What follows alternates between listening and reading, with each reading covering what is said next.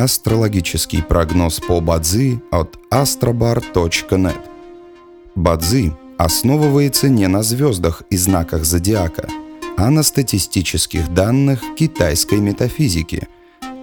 Поэтому далее вы услышите общий гороскоп для всех. Доброе утро! Это Астробар подкасты с прогнозом на 16 февраля 2023 года. По китайскому календарю это день деревянной змеи. Благоприятно в этот день. Устраивать свадьбы, подавать заявление в ЗАГС, начинать строительство, путешествовать, проводить переговоры – приобретать активы, недвижимость, машину, земли. Не рекомендуется проводить судебные разбирательства. Желаем вам прекрасного дня и отличного настроения. Пусть звезды всегда будут на вашей стороне. И помните, вы самый особенный и уникальный человек на этой планете.